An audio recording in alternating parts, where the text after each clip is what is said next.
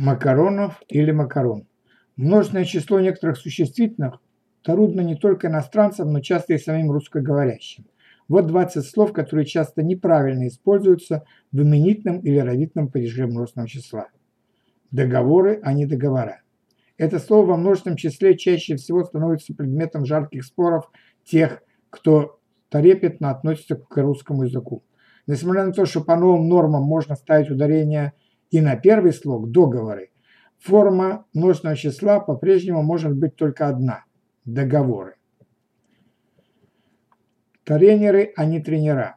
В разгар чемпионата мира по футболу это слово употребляют особенно часто, но не всегда правильно.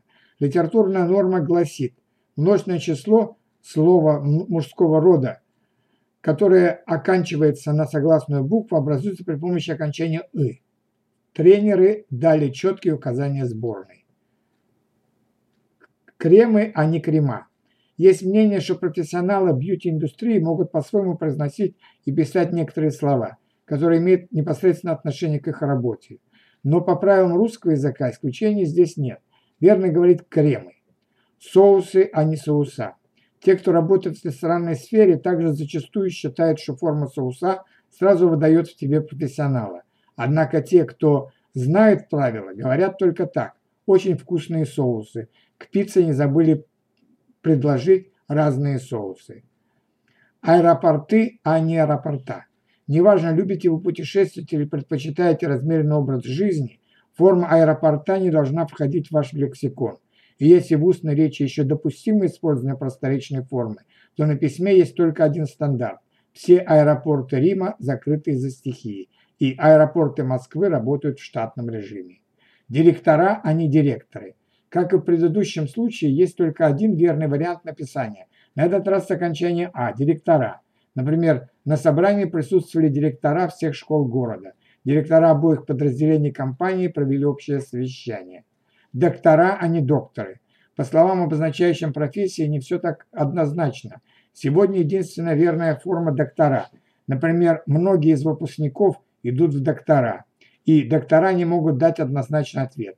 В подобных случаях лучше сверяться со словарем, так надежнее. Помидоров, а не помидор.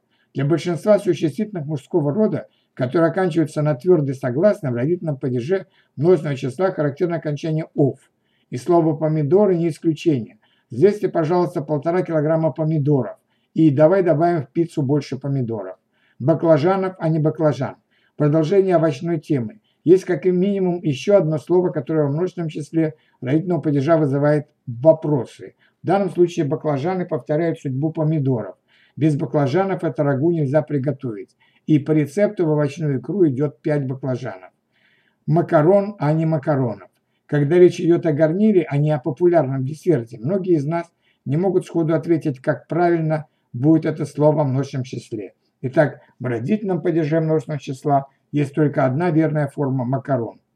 Грузин, а не грузинов. Грузинов – это чья-то фамилия. Грузин – это форма родительного падежа множественного числа. Э, аналогично дела обстоят и со словами, которые обозначают другие национальности. Татар, а не татаров. Армян, а не армянов. Башкир, а не башкиров. Кочерек, а не кочерк. Хотя ситуация, когда нам придется употребить это слово в множественном числе, едва ли реально, современной обычной жизни все-таки следует знать правильный вариант. В родительном падеже множественного числа правильно будет так – 6 кочерек. Носков, а не носок. В отличие от предыдущего, это слово большинство из нас употребляет практически каждый день. Для тех, кто никак не может запомнить, даем подсказку. Носки в родительном падеже множественного числа – это фамилия известного в 2000-х годах певца по имени Николай Носков. И никаких носок чулок, а не чулков. С чулками, в отличие от носков, все обстоит с точностью да наоборот. Когда-то была, когда-то давно бытовала форма чулков, но со временем она потеряла свое окончание. Сегодня верно говорить так – новая пара чулок. Сапог, а не сапогов. Как и чулки, слово «сапоги» ранее имело окончание «офа» в множественном числе родительного падежа. Однако язык упрощается, сегодня принято говорить «сапог». Например, эта пара зимних сапог прослужит не один сезон. Туфель, а не туфлей. Туфлей так никто никогда не скажет тот, кто следит не только за модой, но и за своей речью. Как и в случае с другими словами, обозначающими предметы, которые надевают на ноги, за исключением носков, правильная форма родительного падежа множественного числа будет короткой. Я взяла еще одну пару туфель, и без туфель по песку ходить удобнее. Вафель, а не вафли. Сегодня во многих кафе и ресторанах предлагают вафли с разными начинками. И будет досадно, если кто-нибудь из вас поправит, когда вы соберетесь высказаться на эту тему. Запоминайте, сет из двух вафель с черничным соусом, пожалуйста. Я в восторге от этих венских вафель. Еслей, а не ясель. Еще один непростой случай, с которым рано или поздно сталкиваются все родители, определяя своего ребенка в ясли. Когда они его оттуда забирают, то это звучит так. «Дорогой, заберешь сегодня Дашу из яслей? Я допоздна на, на работе». Сплетен, а не сплетней. Сплетни у многих вызывают не только раздражение, но и затруднения.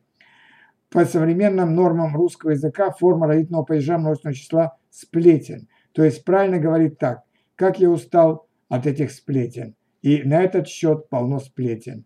Донья, а не днище. Не каждый филолог сразу образует верную форму множественного числа от существительного «дно». Еще бы, слово «днище» мы хотя бы изредка, но слышим, а вот «донья» – это что-то новенькое. Тем не менее, правильно говорить именно так. Донья винных бутылок. Доня красного и черного морей.